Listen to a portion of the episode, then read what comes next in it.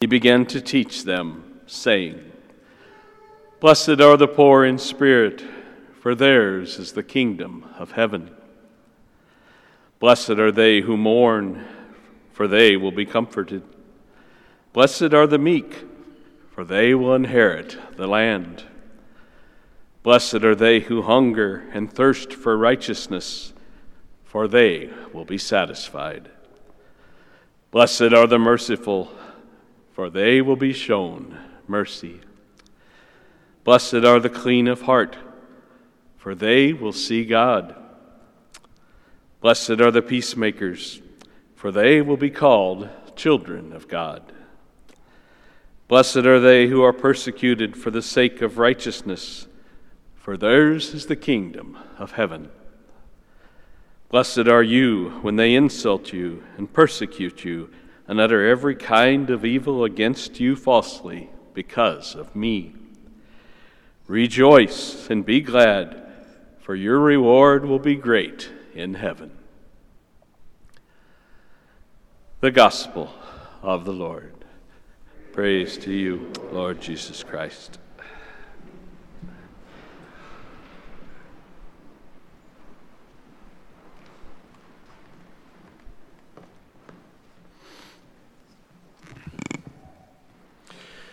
We celebrate the solemnity of all the saints.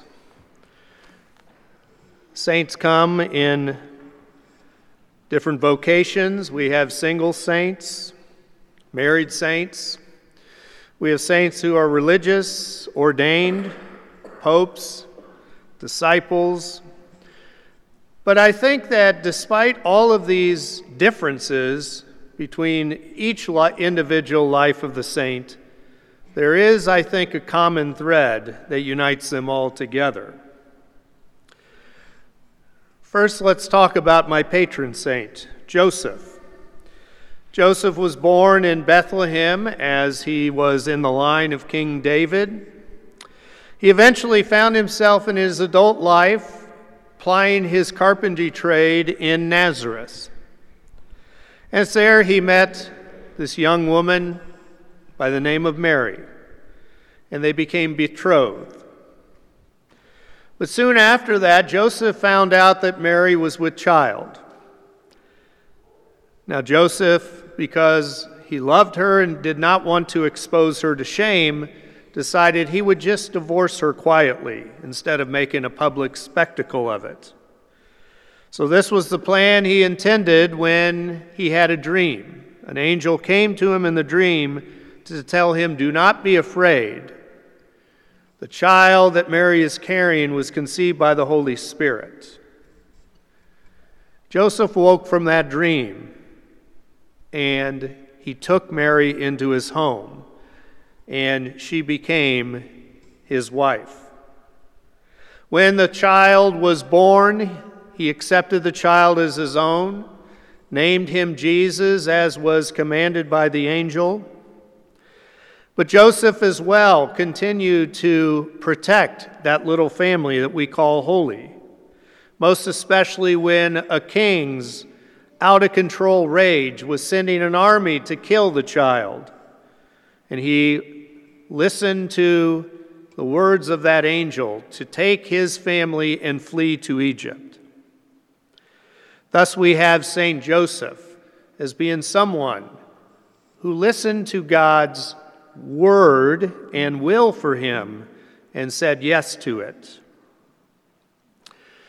We move on to another saint that's important to me Cardinal Angelo Roncalli.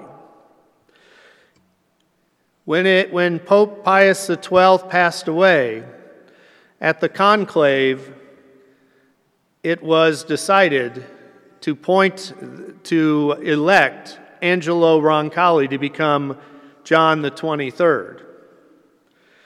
Now, history shows that the members of the conclave were thinking, let's just elect an older person, a transitional person, as we kind of discern who the next pope really should be.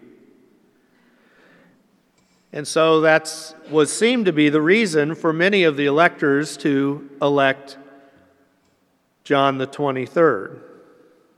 But John the 23rd decided to listen to the promptings of the Holy Spirit and decided it was time for the church to call a council together to take a look to see how was the church supposed to be in this modern world? What is the relationship of the church to society in general, to other Christian denominations? And so he called the Vatican Council, Vatican II. John the 23rd got a lot of pushback from people that thought, no, we're fine the way we are. That council, all the way back in Trent, that's fine. But he saw that we needed to talk about who we are as a church in this modern world. John the 23rd opened that council, but never lived to see the end of the council, as he died soon after that. But in John the 23rd, he as well sought to know God's will and say yes to it.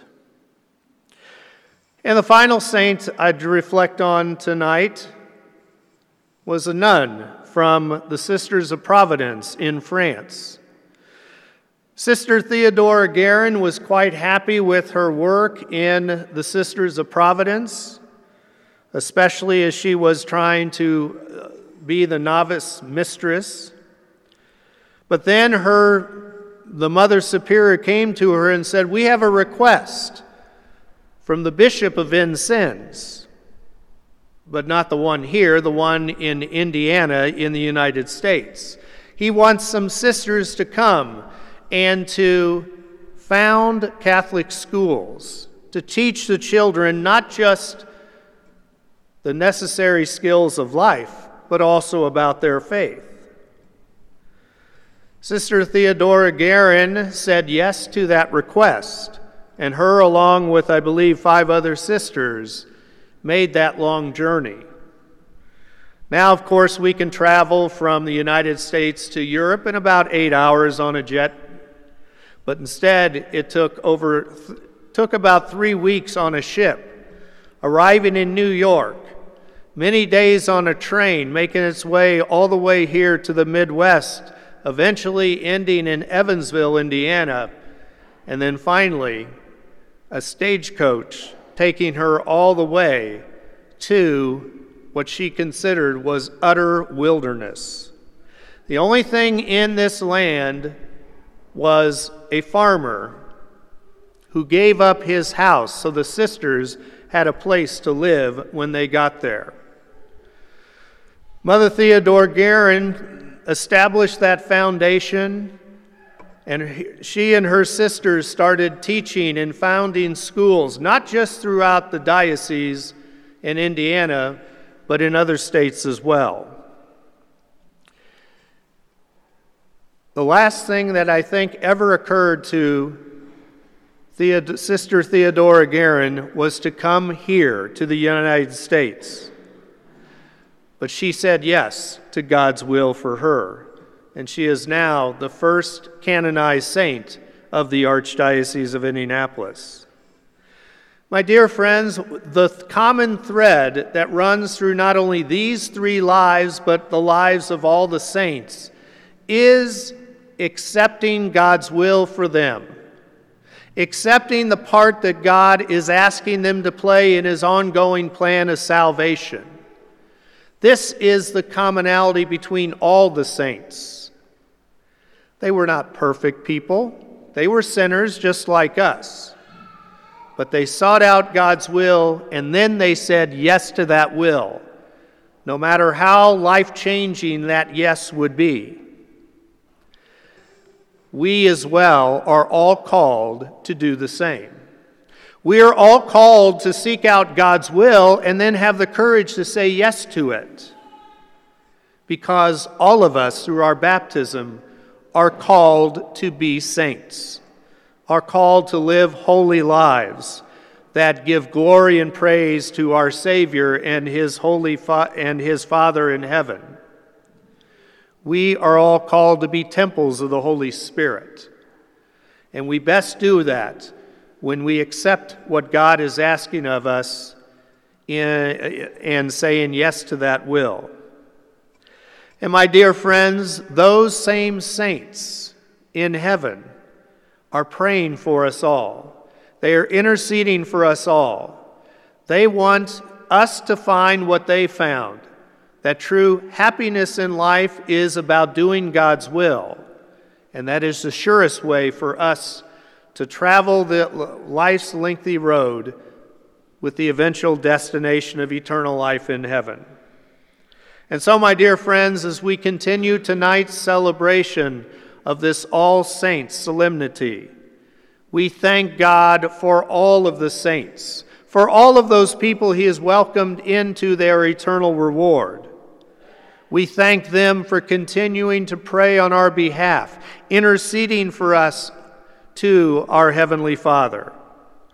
And we look forward to the day when they will greet us in the, at the gates of the heavenly kingdom and welcome us into the community of all the saints.